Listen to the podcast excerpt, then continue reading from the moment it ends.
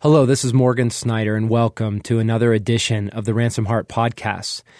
As you know, we've been journeying together celebrating Craig's life, grieving and celebrating his crossing over into the fullness of life. And in a powerful book on grief, Lament for a Son, Nicholas says it this way He says, There is a hole in the world now, a center like no other of memory and hope and knowledge and affection, which one inhabited this earth, is gone. A perspective on this world unique in this world is gone. The world is emptier. Friends, it's true. Craig, in different ways for each person in this fellowship, held a place in this world that only he could inhabit. And as we have been processing through his journey to the fullness of life, we wanted to offer something very unique this week. Over the past several days, we've been celebrating his memorial service here in Colorado Springs with many of you that actually took the journey with us to be here near the outpost. And as part of that, memorial service, we put together a short collection of video segments of actually Craig bringing words of life to our community at his very own memorial service. It was incredibly powerful, and so much so, we wanted to share the audio of that video as a final tribute to our brother Craig. But there's this image uh, this man drew in word pictures of heaven being a day where there'll be campfires. And men will be huddled around campfires and we'll be showing our, our scars and we'll be telling our stories to one another. Of battles won and fought, some lost. And that picture um, just captured me. Um, am I a warrior? What am I fighting?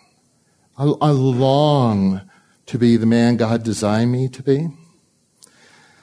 Well, that's been a few years back, and, and I have fought a bunch of battles looking back. Some of them were battles that I won, some I lost, and, and some were battles I shouldn't have been fighting. And um, that's still the case. As I sit here tonight, though we've done this a couple times before, I just find myself longing to be a warrior and to fight well and to fight for something, something that captures my heart. And uh, right now, at this point in my life, I, I've got some battles. I, I see the world my grandkids are growing up in. Gosh, the time is so short. I want to fight for their hearts. My kids. I actually think the battles get harder as you get older my integrity. I, I can't believe after 35 years of marriage, I'm fighting for my marriage. Um, and now I'm fighting for my life. I'm fighting two cancers. And I realize that there's some things, if I don't fight for them, you lose them. And I've lost some things I never fought for. So, men, I don't know what you're feeling right now, but I'm in the exact same place. I want to be the man. I want to rise up. I want to fight the battles God has for me to fight. One of the one of the church fathers is describing the apostle John in his old age when he was creaking around, and uh, they said that they'd kind of carry him into a church, and he would he would say over and over what he says in you know his his books of first, second, third John. He love one another, love one another. And his disciples asked him, uh, um, "Master, why, why do you keep saying the same thing?" And he says, "Well, because if you do that, it's enough." And I, I just find myself, I would love to have it said about me. Mm. He loved well. Mm. God. Mm his friends, his wife, his children. And I, I still feel a million miles from that. I, mm. I, I long mm. to be a lover I'm not yet. Mm. Romans and Philippians talk about a day when every knee shall bow and every tongue will confess that Jesus Christ is Lord. And he's describing a day there when every tyrant, every murderer, every abusive king, political leader, that all cancer and death, abuse, uh, everything will bow its knee. And in that moment, everything will be made right. Everything will be in its proper order. Christ is King and Lord. He will be exalted. And then below him is everything else in its proper place. And instead of the rulers who murder, who are guilty of injustice and have done so many horrible things, there'll be the widows who've prayed that nobody ever knew about. They'll be in their place, others will be in theirs. There'll be an order. There'll be an order the way things were meant to be. Everything will be calibrated, and Jesus will be the focus and attention, and everything else fades. That's what I'm talking about. And that's what happened. And I want to say to you is that whatever unfolds, some of you have already been through it, some of you have no idea what I'm talking about. But I just want to proclaim that God is good, God is great, and everything He has said about Him, He will be there, is true.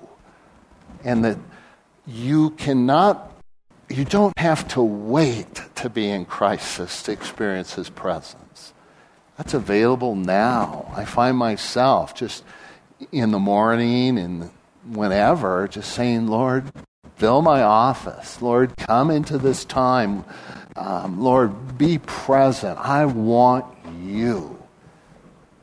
And it's remarkable how He comes. and can change just a simple conversation into a really profound time. And sometimes in his presence, all he wants is you to be quiet, and he speaks to us. He speaks the words we need to make it. He will come through. And why? Because he loves you. Because you're your Father. He's your Lord. And Jesus, we pr- I pray that you would come through for the men and women here who need you today. I pray we would find you as a God who is sufficient and that you would come in power and grace and that everything that occupies us would fade and that we would see you as you are and we would find ourselves bowing in worship and adoration come into every issue and problem, every source of anger, anxiety, and fear in the name of Christ. Amen. Craig had an uncanny ability to shepherd our hearts into the deeper waters, the deeper mystery, and the deeper life of the kingdom of God.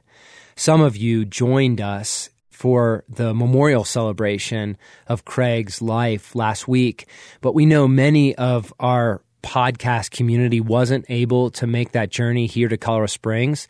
And so we have the entire memorial service available on video. You can find that at ransomedheart.com slash Craig.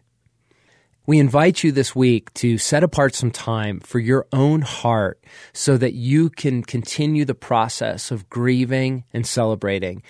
We invite you to go through the memorial service together, knowing that there are people all around the world uniting for this opportunity to take the next step of inviting God to shepherd our grief and move us into the deeper treasures available that only come through the process of inviting Jesus into our grief. And Father, we stand together with our allies, all of our friends and family around the globe that unite around this Ransomed Heart podcast. And we ask, God, that you would be the healer of our hearts, that you would be all that you promised to be for us. We ask, God, that you would shepherd us through healing and restoration, that you would fill our minds and our hearts with the memories of ways that your kingdom has come in our life already, here and now, that it has been on earth as it is in heaven. And we ask that through Craig's life, yet again, that you would minister to our hearts. God, that as we celebrate his crossing over, it would be a doorway into every place in our heart that grieves, that grieves for loss, that grieves for the death, that grieves for all of the not yet in this world. And we ask that you would capture our hearts and tend to our hearts and lead us into the more that you have available for us here and now of the kingdom of God. Amen.